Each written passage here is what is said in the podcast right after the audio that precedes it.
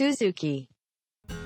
はい、えー前回までは優生学への批判のお話でございましたね。はい、今回の話とあと次の最終話の話で、うんえー、と障害を持つ当事者たちがどのようにえー活動してきたのかについてあのご紹介していきたいなというふうに思うんですよね。うんで少し導入部分を僕が少しつなぎとして話すとですね、はいこう人間が人間の価値の優劣を判断するっていう歴史をですね。今まで話してきましたよね。はい、で本当にそれが正しく判断できてるのか。まあそれがそもそも幻想なのではないかっていうなんかそういったことをですね今まで伝えてきたと思うんですけれども、でもその幻想であったとしてもこれがですねやっぱり制度だったりとかあとはその文化的な認識として社会の中に強く生まれ込まれていってですね修正しにくいんですよね。でその社会っていう風に使ったんですけれどもこれはですねカッコつきでうんこれはやはりマジョリティを前提にして設計された社会なんですよ。で彼らの意思決定がやはり優先される社会でもあるんですよね。うんでそこのその社会の意思決定に対してその障害者といったですねマイノリティがやはりなかなか入っていきにくい状況ではあるんですよ。うんでかといってそのまあ障害を持っていないマジョリティの人たちがうんまあ設計してる社会なので彼ら側からその障害者たちのマイノリティをこうなんかいいようにしていくっていうインセンティブもやはり薄いんですよね。まあねだって自分たちの社会リソースの取り分が減るから。っていう状況もまあ今まで説明してきたと思うんですよ。うんうんでこういうふうに障害者たちはですねやはり追い詰められていくんですよね追い詰められてた結果、結局当事者たち自分で声を上げるしかなかったっていう流れができていくわけですね。うんうんはい、でこの今回のエピソードと次のエピソードでなぜ彼らは声を上げないといけなかったのかとかでどのような彼はその努力をしてきたのかっていうですね本当にこの硬い壁を破るためのその血へどを吐きながら彼らはですねこう動いてきたわけですよね。うんうんうんこの風穴を開けていく歴史がその障害者の当事者運動でもあるわけなのでうんこれについてあの最後のこうんの今回のシリーズのですね締めとしてご紹介していきたいなというふうに思います。ああなるほどこれは聞きたいうんはいうんまずあの最初に話すのが北欧から世界にですねうん。ノーマライゼーションっていう考え方が波及していくっていう現象が起こるんですけど、まあ、これが何かっていうことなんですが、はい。ノーマル。うん。ノーマライゼーションね、はいはい。はい、19世紀から20世紀の前半にかけてスウェーデンで障害者施設が多数作られたっていう話は、あのまあスウェーデンに限らずなんだけど、うん。そこで隔離されていくっていう現象が起こったよとその背景に優生学とかメディカリゼーションとかがあるよって話を今までしてきたよね。はいでその環境って劣悪だったんです。うん収容者は教育や医療の対象から外されたうんそして社会的排除の対象となっていた。うんで例えば19世紀から20世紀前半のスウェーデンではこれらの入所施設っていうのがほぼ例外なく一般社会から遠く離れた僻地に建てられていって数も増えて施設の規模も大きくなっていく。うん。で大抵どの施設も知的障害者を大勢入所させてうん。人間としての諸権利を保障するものでは到底なかった。うん。例えば19世紀に孫伝レポートっていうのがあってですねここにこういうふうな書き方がされてます。うんカビの生えたベッドに横たわる生活を精神病者のサナトリウムは少なくとも常に不潔で不愉快な寄生虫がいる状態でまあ行っていると。精神薄弱児白地がうん。今後もこれまでのように少しずつ死んでいくとするならばまあほにゃららほにゃららみたいな感じで、なんでここから想像される状況ってものすごく不潔なところにうん。置かれて、それによってどんどん死んでいくみたいなことが放置されてるみたいな施設の状況がまあ想起されますよね。なんか人権がないようなイメージですよね。でこれらの人権のない入所施設にですね、うん。入所を進めていたのはその多くが専門家、まあとりわけ医者であったと。うん。でスウェーデンの話をしてますね今ね。うんうん。うんで医師で長い間スウェーデン社会庁の医療顧問を務めたカール・グルンネワルドさんっていう人がいるんですけど、うんこの人インタビューの中でですね当時の医学教科書には今では考えられないほど非人間的な記述が多かった、うん。入所施設の劣悪な実態を見せたくないために医学生を研修で連れていくことや入所施設での教育実習体験はほとんどなかったというふうに述べていると、へうん、このことから入所施設で暮らす障害を持つ人々は教育や医療の対象から外され社会的排除の対象となっていたことがわかるよねっていうのがまあ本に書いてあった。だから医師の人が診断をしてそこに送るんだがそこがどんだけひどいところかは医師の人は知らずに送られた先で人気がない生活をしてるっていうのがこのスウェーデンの19世紀から20世紀前半にかけての状況なんだということですよこれね。は恐ろしい話やな、はいなるほどでこういう状況を受けてですね、まあ、うん20世紀初頭1930年代後半ぐらい、まあ、20世紀中盤1930年代後半ぐらいからうん障害者団体が立ち上がりますスウェーデンで。当事者たちがね。はい1930年代後半になると障害者団体が障害のある人々が置かれている社会的不平等の解消を求めて運動を展開するようになってくる。うんうんそれを受けて1946年の政府委員会の報告書の中でうんノーマライゼーション原理という用語が初めて使われる。ほうほうこれがおそらく世界で初めてノーマライゼーションというのが出てきたやつですね。うんうんでこれが何かっていうのは後で説明します。はいけれどもこのノーマライゼーションという原理、まあ、進歩的な考え方なんですがうんこれが政府の委員会の報告書の中で出てくる、うん。まあ、一方でこうやって隔離してひどい扱いをしたりしてるんだけれどもうん。その一方で概念として初めてここで出てくるっていうことは非常に大きいことであると。うんうんこれやっぱり福祉国家的だよね。うんうん。あの国のレポートの中で出てきた。うんはいはいはい。でこの後アメリカとかだとやっぱりその障害者の当事者が個人でそういうの話をし始めるんだけどうん。ここら辺なんか福祉国家っぽいなって思うんですけどね。うんうんうん。あのこの報告書にですね障害者の社会的不平等の解消を実現するために社会的不平等をなくしてうん。障害のある人々の生活や雇用の状況をノーマライゼーション化するうん。ことが必要であると明確にまあ記されていると。う。んうんでこの報告書の中でですねうん。明確に公的に保障される通常の福祉サービスっていうのが障害のある人々にも保障されるべきであるという考え方が示されます。うんうんこれほらこの前の時代の福祉国家は障害がある人たちを排除してはい。その分コストを浮かしてうん。福祉予算っていうのを使うべきところに使いたいんだって話をしてた。ありました。これがノーマライゼーションっていうのが政府のこの報告書の中で出てきた時にはうん。このように考え方が変わってきてるっていうことですね、はい。大きい変化ですよね。うん。うん、でこのノーマライゼーションっていうのがそもそも何かっていう話なんですけれども、うんうん。この後あのこれスウェーデンの話をしてたんですがデンマークでですね、うん。このスウェーデンの考えをおそらく引き継いだ形でうん。バンク・ミケルセンっていう人がデンマークでノーマライゼーション思想っていうのを提唱する。はいはいはい。でこれがなんか実質の祖みたいな感じでうん。語られることが多い。はいバンク・ミケルセンの方がデンマークの。ノーマライゼーション父と呼ばれてますね。うん。うんこの人が挙げてるそのノーマライゼーションの特徴っていうのが障害者の平等権利擁護の原則としていて、うんこの障害者個人に働きかけて障害者も健常者が考えるようなノーマルにする。という考え方ではない。くてうん。障害者も健常者も共に支え合って快適に暮らせるように環境に働きかける。えー。っていう考え方を出してくる。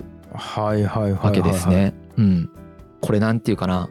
その断種法とかをやりながらうん。同時期にですねうん。めちゃくちゃ違う考え方が出てきてるってことなんですよね。そうですね。で優勢政策はさもう優秀な人間っていうのがいてはい。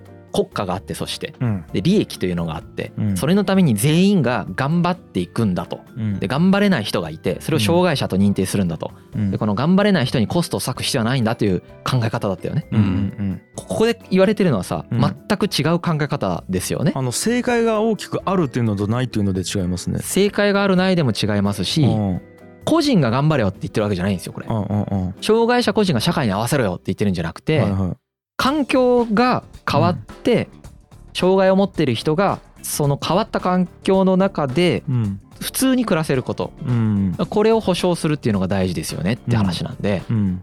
だいぶ考え方が。かなり違う。かなり違う。っはい。ていうのが、まあ、断種法とかと同時並行で起こってるわけ。まあカウンターとして出てくるんやろうないろんな思想うん。あのが世界の断種法とはこのデンマークのやつで同時並行で起こってるみたいなことが起こるんですけれどもい。はい。で、まあ、時代もう少し下るんですけれどもうん。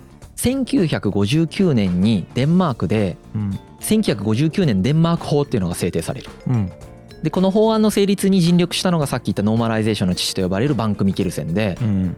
知的障害者の親が声を上げ始めてそしてバンク・ミケルセンがリードして、まあ、これが成立したそうです。はい、デンマークでは、まあ、そもそもその1951年ぐらいから知的障害者親の会っていうのが発足していた。うん。親の会っていうのは自分たちの子供を守って親同士の親睦を図って情報を交換して相互協力と相互扶助を目的として設立された。うん。まあ、入所施設で生活している自分の子供を持ってその対応の仕方みたいなものに今疑問を感じていた。はいはいはい。もうさすがにカビが生えたベッドとかはもう少し良くなってる状態なんじゃないかなと思うんですけどあれからまたさらに数十年経ってるからね。はいはい。それでも悪い状態だったと思うんですよ。うん。それに親が声をまず上げ始めるというのが起こった。うん。はい。このバンク・ミケルセンさんはどうやらそのこのデンマークの官僚か役人だったみたいなんですよ。うん。で福祉課にいたんですよね。うんうんうん。でこの障害者親の会となんかつながりを持ってこれを法案化していくっていうところを一緒にやっていくんですよね。官僚なんだけど活動家なんです。っていうすごいなんか変わってますよね。う。うん。ん、ちゃんと現場でやってるんではい、すね1959年法って革新的な法律でうん。ノーマライゼーションの理念が盛り込まれた世界で初めての法律だった。うんまあ逆に言うとこの1959年まではやっぱり優生政策が世界的にガーッと行われてたここで初めてそうじゃないものが出てきたってことですよね。おおくさびが打ち込まれた感じですね。いいですねうん。でこの1959年法におけるノーマライゼーションの思想っていうのは、まあ、さっきもバンク・ミケルセンの紹介のところでちょっと言ったんですけれどもうん知的障害者の人ができるだけノーマルな生活を送れるように環境に働きかけるっていうことを大切にしようっていう概念で作られた法律であるということですよね。うんはい、で当時デンマークにおいてノーマルな生活っていうのは、まあ、例えば子供が家族と一緒に町で家に住んで成人になるまで家庭で育てるとかうん。学校に行って教育を受けれることができて成人になると職業を持って結婚してもよくてうん。独身でも親から離れて独立した生活ができる。まあ、つまり隔離したりとか医療で障害を治そうみたいな感じにするんじゃなくてはいはいはい。いわゆる普通の人と同じように生活ができるっていうことを目指すみたいなことを言ってるわけなんですけれども、うんこのバンク・ミケルセンみたいな人がなんで出てくるかみたいな話がまたなんか感慨深いというかですね。バンク・ミケルセンってナチスドイツ政権下でレジスタンス活動をしてんだよね。ほあのデンマークって占領されてたわけ。うナチス政府に。でその時にそのナチス政府に反抗して彼はレジスタンスとして活動して捕まっちゃうんだよね。で強制収容所に入れられちゃうわけ。でこの強制収容所ですげえひどい扱いを見たみたい。自分自身もすごいひどい扱いをされたし、身まあ、人間として扱われないっていう現象をまず自分で経験しましたもうすごい想像を絶するものだったそうです。うん。でそその場での収容所の障害者に対しての扱いもひどくて障害者だけじゃないんですよ。うん。普通のレジスタンスに対しての扱いもひどいしはい。障害者も収容されててうん。でその扱いも非常にひどかった。うん。っていうのを見てた。でこの体験で人人間の生と死とか生活とかですね。平和と戦争を深く考えるようになったそうです。ああ原体験かで戦争が終わって収容所からまあ運よく解放されて生き残ったわけですよね。はい。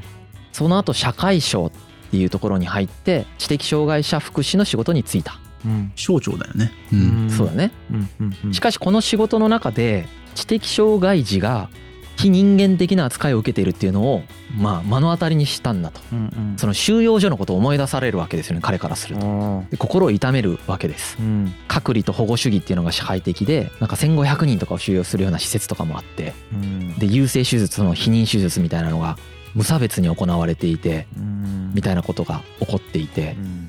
で粗末なところに入れられて過酷な取り扱いをされてるみたいな。これって強制収容所じゃんと。うんうんこれやっちゃダメじゃんってなってくるわけですね。そうだ。この経験が彼をですね官僚でありながら活動家にしていくみたいな。なるほど。ことにつながっていくんですよね。うわー。これだから実体験があるからエネルギーがまた出た。そうですね。自分もなんかそのやられた経験があるから分かるようになっちゃったっていう。うん。なんかここがねまたなんというか歴史の妙ですよね。そうですよね。うんで、えー、とこのバンク・ミケルセンの思想をさらに具体化させていく人がいるんですよね。うん。この人がまた今度はスウェーデンで出てくるんですよ。だからうん。ノーマライゼーションの考え方自体がスウェーデンで一番最初に言われてうん。それをバンク・ミケルセンがなんかちょっと体系化というかうん。確立してうん。でそれを実際になんていうかもっと推し進めるのがまたスウェーデンで出てくる。うん。スウェーデンデンマークスウェーデンみたいなうん。北欧諸国でこうなんかやり取りしてる感じでやるんですけどえーとスウェーデンでベンクト・ニーリエっていう人が出てきます。うん。この人はノーマライゼーション育ての親というふうに呼ばれている。ほうん、ベンクト・ニーリエはスウェーデンの知的障害者親の会の事務局長を務めていた。うん。ノーマライゼーション理念を盛り込んだスウェーデン版の法律制定に向け運動を展開していくと。うんうんうん。はい、このニーリエらの尽力によってノーマライゼーションの理念が世界的に認知されていくという現象が起こります。うん。でこれが米国に渡るんですよね。おノーマライゼーションっていう考え方が。うん。でこの米国に渡った結果ですねまた米国がさほらバリバリで差別してたじゃん。はいはい。断種法いち早く入れるみたいな、ええ。でも米国ってやっぱりいいところとしてうん。すごい自分の権利を主張するっていう文化あるんだよね。うん。民主主義がすごく稼働してるのねそうそう。で人権の概念もやっぱあるし、うん。ちゃんと。うん。この人権の概念と自分で権利を主張するっていうこのアメリカの性質とですね、うん。このノーマライゼーションっていうのが掛け算になってはい。なんかすげえことが起こるんですよね。めちゃくちゃでかい転換点がここで起こります。それを ADA 障害を持つアメリカ人法っていうんですけれども、んんん。この法律が制定されるという動きが出てきます。うん。はい。これがねやっぱすげえでかかった。なるほど。それがさらに今度世界に影響を与えていくうんみたいな流れなんですけどね。うんうんこの後説明します。はい。うんで今ずっとこうノーマライゼーションの話してるじゃないですか。はい。このノーマライゼーションっていうのは今インクルージョンってよく言うよね。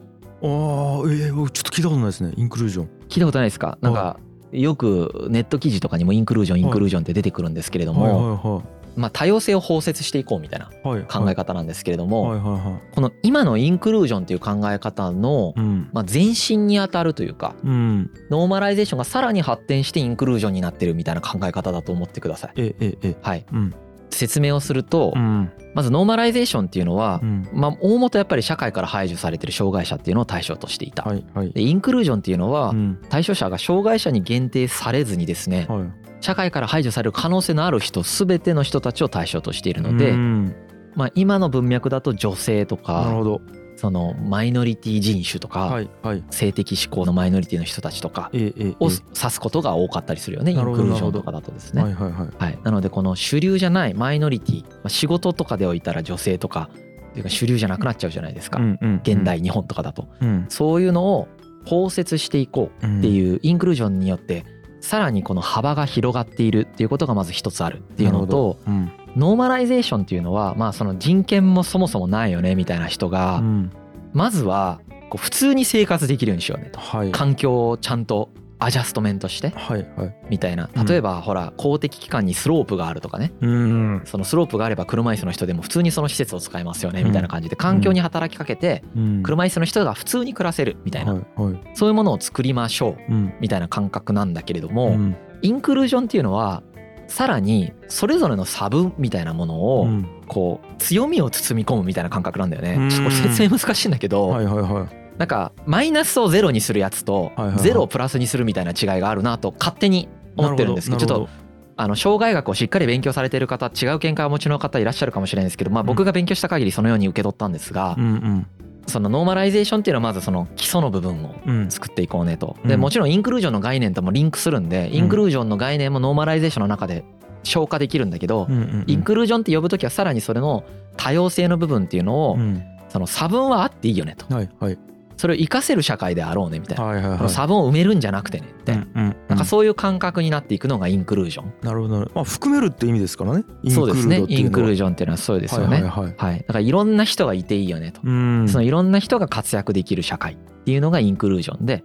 ノーマライゼーションっていうのは、そのいろんな人がまず普通に暮らせるようにするっていうのがノーマライゼーション。なるほどなるほど。はい。一応こうノーマルな社会ノーマルな暮らしっていうこう一応評価基準を最低限の評価基準っていうのがそこに設定されてるっていううんうんのがうんノーマライゼーションですね。なるほど。確かに進化系な感じはしますね。うん。という感じで、まあ、インクルージョンの話を今ちょっとしたんですけれども、はい。まあ、ノーマライゼーションっていうのはそのインクルージョンの前身となるようなものだというふうに理解してもらえるといいのじゃないかなと。うん思います。まあ、それをバンク・ミケルセンやベンクト・ニーリエが言ったことによって世界にちょっとずつ広まっていくんだよって話でしたね。うん。でそれがアメリカに行って ADA っていうでっかい変換点が起こるんだっていうところなんですけれども、うん。その前にですねうん。ちょっとその ADA の話は後でするんですが、うん。まあ、ノーマリゼーションみたいなのが出る一方でうん。19世紀以降の先進国社会において障害者を取り巻く2つの潮流が出てきてるんですよね。これも繰り返しになるけど、まあ、結構難しい話なんで何度も言いますね。うんまず近代医学が発達していってうん障害が医療とか科学によって説明されてくるっていう話をしてましたよね。はい。まあ科学が発達したことによって障害が宗教ロジックから科学ロジックに変わっていったんだっていう話をしましたよね。はい。でこの科学ロジックの中で障害を最も説明したのはやっぱり医学だったんだよね。うんうんうん。医学という科学が障害っていうのを個人において生じた悲劇として捉えてはい。その克服責任は個人の努力に委ねるという形で捉えるっていうことをしてきた。これねすごく難しい話してる実は。あの、うん。えっ、とね障害っていうものはうん。絶対性のない社会的認知であるから、うんそれはもう冒頭で言いましたよね。ね。ん。我々がどのように捉えるかっていうだけのものなんですね。うん。でこのどのように捉えるかうんっていうのは我々は自明のこととして捉えているので障害者ってちっちゃい頃から知ってたからはい。何の疑いも持ってないんだけどうん。その宗教ロジックで語られている時のうん。その障害者という存在とうん。医療モデルで語られている時の障害者っていうのはやっぱり違うんですよ。もうはいはい。で何がどう違うかというとですね、うん。医療モデルで語られると彼らをケアする人っていうのが誰になるかっていうと医療者がケアしないといけないんだって話になってくるわけだよね。だから医療専門職とかリハビリテーション関係者であるとかうん。もうもしくはその家族や周囲の人たちが協力してこの障害者の人たちっていうのをその治療していくんだと。うん。障害を治すべきものだ治療すべきものだっていうふうに捉えることに修練していくんですね。はいはいはでその治療を医学チームとその家族たちでやっていっていうん。でその克服責任っていうのはやっぱり個人の努力もすごく重要なんだ。個人が頑張れば克服できるかもしれないしうん。それが足りなかったらどうにもならないかもしれないけど、うんうん。もうそれはしょうがない。そういう病気だからねっていう考え方。はいはい。もうすごい乱暴に言うとそういう医学モデル的考え方っていうのが、はい。これもう再三に重なりますけど過去言ったことと、うんこう勃興してますよね。はいはい。はい。うんで一方で資本主義の発展によってうん。障害者の全生活を統制する保護主義というのも生まれてくると。でこれ保護って使ってるんだけど、まあ、排除ですよね。そうだよね。はい、排除主義です。うん。これはこれももう何度も言ってきましたけどうん。工場みたいなのが出てきてそこで働けない人を障害者と認定して隔離施設に送って隔離しておくみたいなことがそれに当たりますよはいね。はいはい。はい、でこの医学を中心として障害を解釈していくモデル、まあ、医学個人モデルっていうふうに言ったりするんですけれどもこれに対するカウンターが出てくるんですよね。おう。これが社会モデルっていう言われてるやつでうん。でその医学個人モデルっていうのはあの障害を持ってる当事者からやはり批判され続けたんですよね。うん。もう障害を完全に個人的な問題に還元して、うん。もうその障害を持ってるからまあいろいろ困ってるんだと、うんそういうふうに捉えていくんですよね。ただこの社会モデルっていうのが出てきてすごくこう障害に対する新しい捉え方を与えていったんですよね。うんうんうんこの領域ですごく有名なイギリスの研究者がいらっしゃいます。それがですね、マイケル・オリバーっていう人ですね。ほいほいこの人が1990年に唱えたえーのがまあ社会モデルですね。これつまり何かというとうん障害の本体は社会的な差別だというふうに彼は言ったんですよ。うんだからこれすごく一個簡単な例で言うとうん足の障害を持っている人が階段を登れないっていう現象が発生しますよね。はいはいはい。で今までの医学個人モデルだったらうん。あなたの足が障害を抱えてるから登れないですよねっていう風な解釈なんですよ。はいはいはい。でもこの社会モデルだといや階段というこの健常者しか歩けない状況が実は足が悪い人に対して障害になっているねっていう考え方なんですよね。はいはいはいはいわかるわかる。こう観点の転換ですよね。わかる。はい。うん。でこれがやっぱ提示されたことがすごくこの障害のあの文脈の中ですごく大きな転換点になりましたね。うん。個人の問題じゃないですからねそうそうれはこれをね社会が与えているこのバリアが実は障害の本質なんだっていうふうにうん。な解釈がされるきっかけになっていきますね。そう。なんですよね、はい。だから、まあ、ここまでの流れでものすごい転換がここで起こってることになりますよね。うん。今まであの構造としてはいろんな理屈で差別をするというところがずっと実は変わらなかった、はい。まあ、それは今でももちろんありますけれども、まあ、変わらなかったところがうん。このなんていうかなさっき言ったバンク・ミケルセンとかベンクト・ニーリエとかが出てきてノーマライゼーションみたいな概念が提唱されさらにここでそのオリバーマイケル・オリバーとかによって社会モデルというのが提唱されうん。ノーマライゼーションとか社会モデルとかインクルージョンっていうのは全部あの結構かぶってるところがあると思うんですけれどもうん。概念としてね。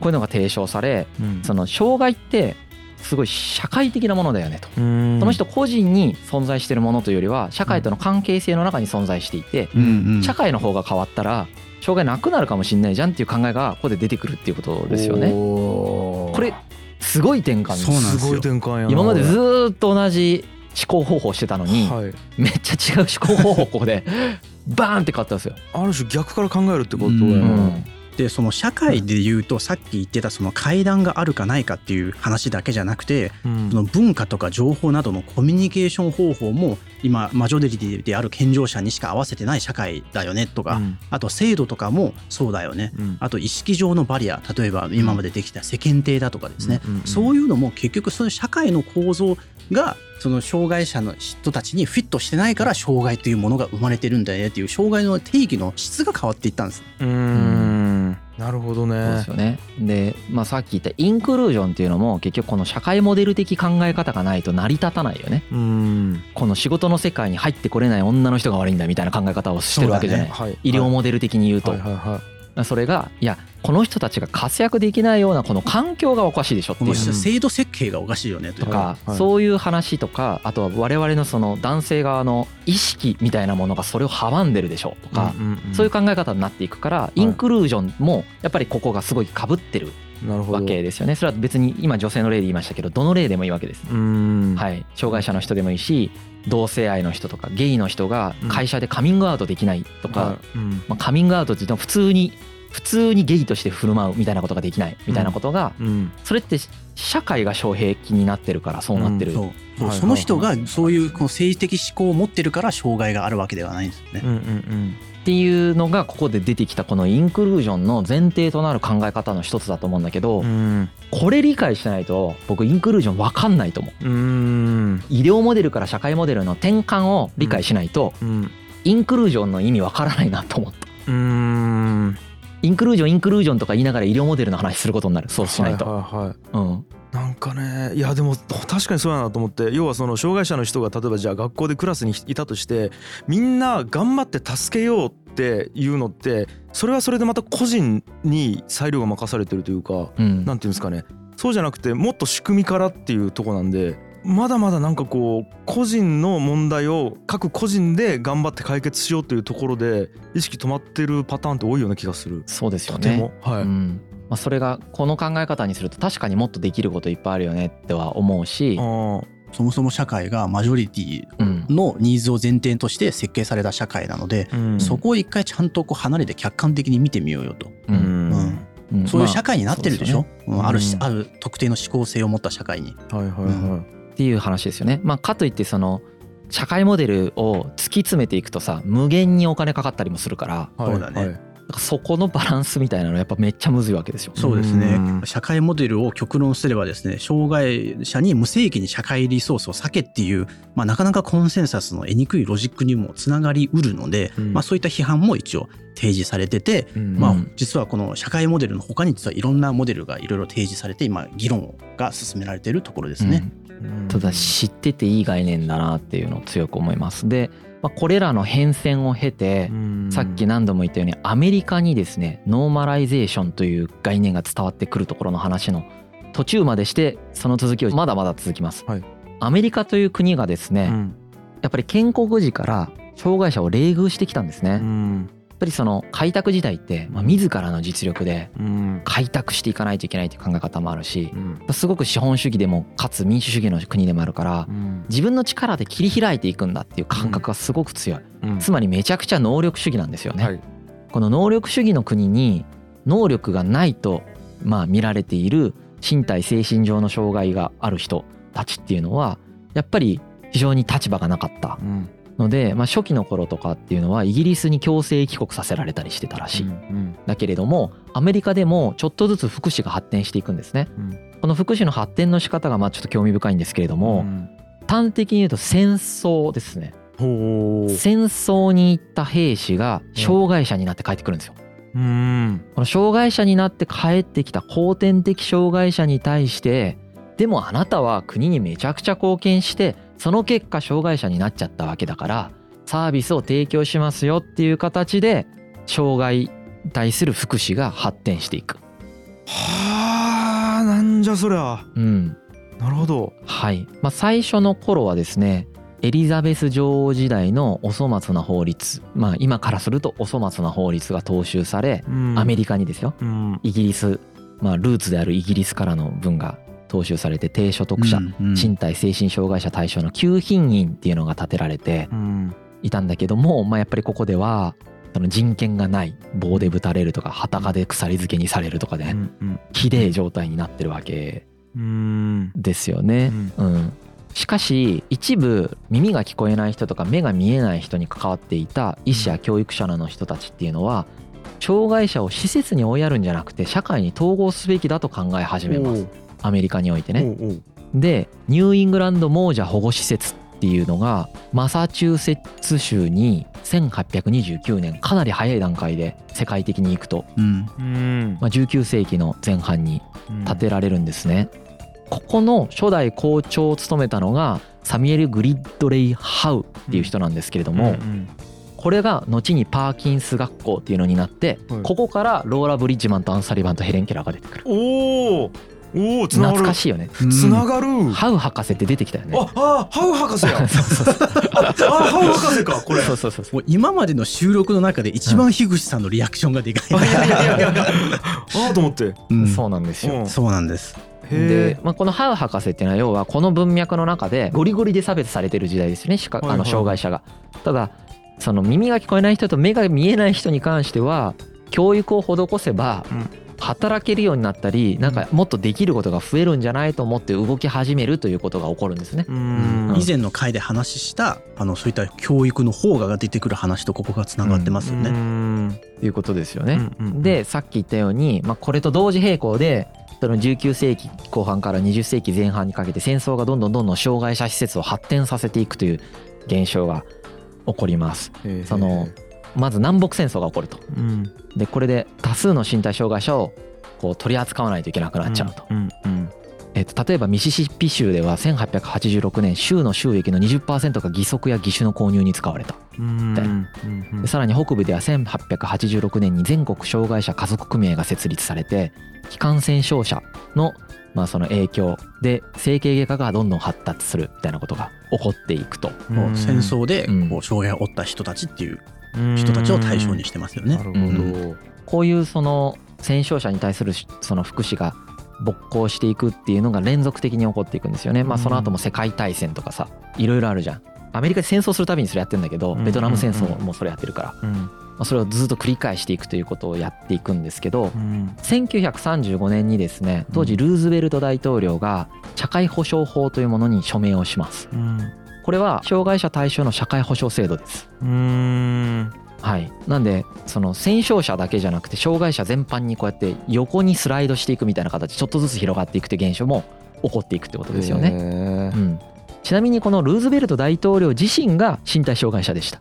え？車椅子だったんですね。ででもこの人は車椅子であることがわからないように振る舞ってました。国民に対しては。はい、でもこの大統領が身体障害者だからホワイトハウスとか連邦議事堂とか陸軍省とかその海軍のビルとかですねそういうところにあのすごい早い段階でスロープ設置されてあのそこそのバリアフリーになったんですそこバリバリアメリカっぽい挙動挙動だよね。偉い人がこうもう困ってるからあともうハードを整備していくっていうね。面白いそこなんか。うん、はで第二次世界大戦後もその身体障害者、まあ、戦傷者とかを含んだ身体障害者全体に対してのリハビリ医療の進展みたいなのも、いまあ、起こっていくわけですよね。そうだね、うん。まあ戦争に行った健常者と言われてる人たちが、まあ、あの後天的に障害者になって帰ってきたわけですよね。うんで、まあ、彼らがこう、まあ、国に対する義務を果たしたということで、まあ、社会福祉が提供されていくんだけれども、まあ、これがですねやはり一つのきっかけにはなったみたいなんですよね。うん。でそこからいろんなカテゴリーの障害者にちょっとずつ社会リソースが横展開していくっていううん。流れをたどっていきます。うん。まあ、とはいえ自助努力を代表する国だからうん。別に厚い福祉があるわけじゃないっていう状態の中でうん。自助努力だからこそですねそのノーマライゼーションっていうのはこういう状態の戦傷者に対して福祉を厚くしてそれがちょっとだけ横展開してるみたいな状態のうん。アメリカ。うん。でその目が見えない人と耳が聞こえない人の教育はそこそこなぜか力入れてますみたいな状態のこのアメリカうん。に対して北欧で生まれたノーマライゼーションっていうのがうん。1960年代に渡ってきます。うん。うん、でこの当時ですね戦前から米国でも知的障害者が収容所にやっぱり隔離されてうん。非人間的な扱いを受けていた。うん。で1960年代の時点では知的障害者のうち少なくとも21万人が長期の入所施設に在籍していてうち16万人が州立施設4万人は精神科病院1万人は民間施設にそれぞれ入院していたらしいです入所入院していた、はいはいこの状態でですね、うん。米国の、まあ、アメリカの知的障害者親の会っていう活動がきっかけとなってニーリエとバンク・ミケルセンのノーマライゼーションが伝わってくるんですけれども、うんその伝わってきたのを受けて1966年にミネソタ州知的障害者親の会の事務局長ウォルシュっていう人がいるんですけど、この一行がですね北欧を視察しに行きます。でそこで米国で教育不可能とみなされていた重度知的障害児が教育を受けて学ぶ様子を見たと。うん。で障害児を取り巻く環境周囲の人々の価値観や態度などが障害のある人たちに及ぼす影響っていうのの大きさっていうのがここで初めてこの人たちにまず分かった。なるほど。障害者親の会の事務局長に分かった。おおっていう状態ですうんね。やっとここで伝わった。そしてノーマライゼーション思想を広める啓蒙キャンペーンっていうのを米国でも展開しようって思ってですね。うんうん。バンク・ミケルセンをとニーリエを米国に招聘するんですよ。ここら辺がやっぱアメリカのすごいとこだよね。そうだね。来てくれと。うん。ちゃんとアクションをするよね。そううん。ちゃんとアクションをする。そう。で、まあ、感動した瞬間呼んだ、そしてノーマライゼーションとともにですね、セルフアドボカシーという思想も伝わってきた。なんだそら。このセルフアドボカシーっていうのがうん。自己の権利擁護という概念ですね。だから自分の権利を自分の主張して自分で守っていこうということです。なるほどこの概念も同時に来たんですよ。うん。うん。なんかこうやっぱ障害のある人特にその知的障害の人はまだ自己決定ができないみたいな風に長らくやっぱ捉えられてきたんですよね。はいはいはいで自己的決定ができないから彼らは支援されるべき対象だとというふうに認識されてきたわけですね。うんうんうんそれに対するカウンターとしてセルフアドボカシーっていうものが出てきたわけですね。要するに障害者が自分の利益とか欲求とか意思とか権利を自分で主張するということを意味しています。はいはいはい。そうですね、まあ、この考え方もそのベンクト・ニーリエがどうやら作ったみたいですね。へえすごい人や。はい、うん。あのまあベンクト・ニーリエはですね知的障害を持つ人も持たない人と同じようにん。日々の仕事に出かけるとかうん。リラックスする時間を持つべきだって考えてますよね、うんうんうん。ノーマライゼーション考えてる人だからね、ええ。はい。でそのためのプログラムを作るっていうのをやってたんだと。うん。はい。でそこに知的障害を持つ男性と女性にいろんな質問してた。うん。そしたらこれなんかめっちゃ当たり前なんだけどうん。なんかこの時やっぱ全体的に気づいたみたいですけど、ね。うん。知的障害を持ってない人たちがねうん。好き嫌いに関してはうん。当事者の方がソーシャルワーカーとか専門家よりよっぽど分かってるみたいなことが分かってきた。うん。うん自分で自分のことを分かる分かってるんだと。自分にとって何がいいかってちゃんと分かってるってことが分かってきた。いやそりゃそうやろって思いますよね。そうですよね。僕も思いました。ね。あのこれを勉強した時にえマジここでってなったけどでもやっぱね自己判断能力がないって思われてんだよね。はあ。分かんないから決めてあげないとって思われててはあ。決めてあげようとしてた。みんなナチュラルに善意で全員でね。だけど話してたら自分で決めた方がいいわこれってなった。ニーリエから見て。それがセルフアドボカシーにつながっていく。はあバイアスがどれだけ強いか分かるようにな。ちょっとますすごいなバイアスがどれれだけ強いか分かるしそのファクト認識がどれだけバイアスによって遮られるとかも分かりますよね。そうだ。よね。ほんとそうだよね。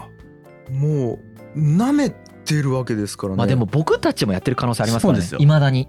今僕たちがこの障害を持ってる方にこれはできないだろうなと思ってることが同じようにこことアナロジーになってる可能性は十分にある。そうか。のでこれは結構難しいことだと思うんですけどメタ認知ですよねこれね。こここでニーリエは適切な支援と指導があったら知的障害者は自己決定ができるんじゃないかって思い始める。それでセルフアドボケイトのグループを作って治療や訓練について自分たちが何をどう選択できるについて話し合うということをやり始めます。うーん。これでもいろんなとこで起こってると思うよ。子供に対してとかも俺起こってると思う。マジ思った。子供とか本当にそうやもんな、自分で判断できなさそうだから親が代わりに考えてあげようとか思うとか。はあいう感覚だと思う。は愛情を持ってそれをやっちゃってる状態ですいよね。ははい。ただ、まあ、この実際にねやってみてもらったら結構難しかったらしい、うん。やっぱりずーっと自分の意見を聞かれてこなかった。そうだよね。尊重もされてこなかった人にいきなり意見聞いてもやっぱり言えない人もたくさんいたんだって。うん。それでその大変だったんだけどまあでもこの考え方は残っていてうん。それがアメリカで伝わってエド・ロバーツという人が出てきます。うん。うん。はい。で次回以降このノーマライゼーションとセルフアドボカシーの掛け算とアメリカ的性質の掛け算でアメリカでかなりのでっかい動きが起こってそれが世界に広まっていって今があるよみたいな話をしてうん。終わりなんですけど。なるほど。そこから先次回ですね。なるほど。嘘やろっていうのがあるなやっぱり。こう見てると。うん。なるほど。ベンクとニーリエでさえここで気づいてるぐらいだからね。ね。まあ。その最先端の人じゃんこの時代の。そうですよね。だからよっぽどのバイアスですよね。でもみんな抱えてるもんね。例えばその外国の人に対してさなんか持っているバイアスとかも結構我々ありますよね。そうだよね。行ったこともない国に対してあこの国の人たちはどうせこう考えてるだろうとかこれが好きなんだろうみたいなさ、うん。そうだよね。そう勝手に描いてるもんね。そのメディアからの情報、そうだよね。限定的な情報で。人差もあるからねそうそうそう。僕も外国の人と話してい意外と外国の人からも日本人ってこうでしょとか言われるんだよ。そうだよね。そんなん人によるわとしか毎回答えようのない質問されたりもするしうん。日本人も全く同じような感じで、まあ、これもうん。日本人だから外国人だからじゃなくて、うん。そういうことを聞く人いますよね。いますね。まあ別にこれがいいか悪いか言いたいわけじゃなくて、ん。人間の認知特性ですよね。そうだよね。はいん。はいはい。だからブラインドスポットだと思います。ああいや毎回古典ラジオ常識を外されるな何かしらうん。そうですね。樋口さんがだんだん非常識になっていくっていう。いいことやい。いことやいいことや。元から結構非常識だったと思うけど ちょっと待って。バイアスかかってますよそれ。やばいやばい。樋口はいや観非常識察の結果ですよ。いや分かったような気にならないでください。無知の知。よし。何この古典ラジオトーク。古典ギャグで。古典ギャグね。あーということで。ラストやっとなんか希望がある話になってきますね。はいなるほどまあまだまだなんだけどうん少なくとも今までの話よりだいぶいい話になると思う。うん、いやちょっと俺今回はなんか明るい話がうんすげえ聞けたなっていう感じでよかったですね。あーでもまあこれで、えー次回がその続きってことですね、はい最終回ですと。では今日は一旦ここまでですか、ね、はいありがとうございました。G. Kaye Suzuku.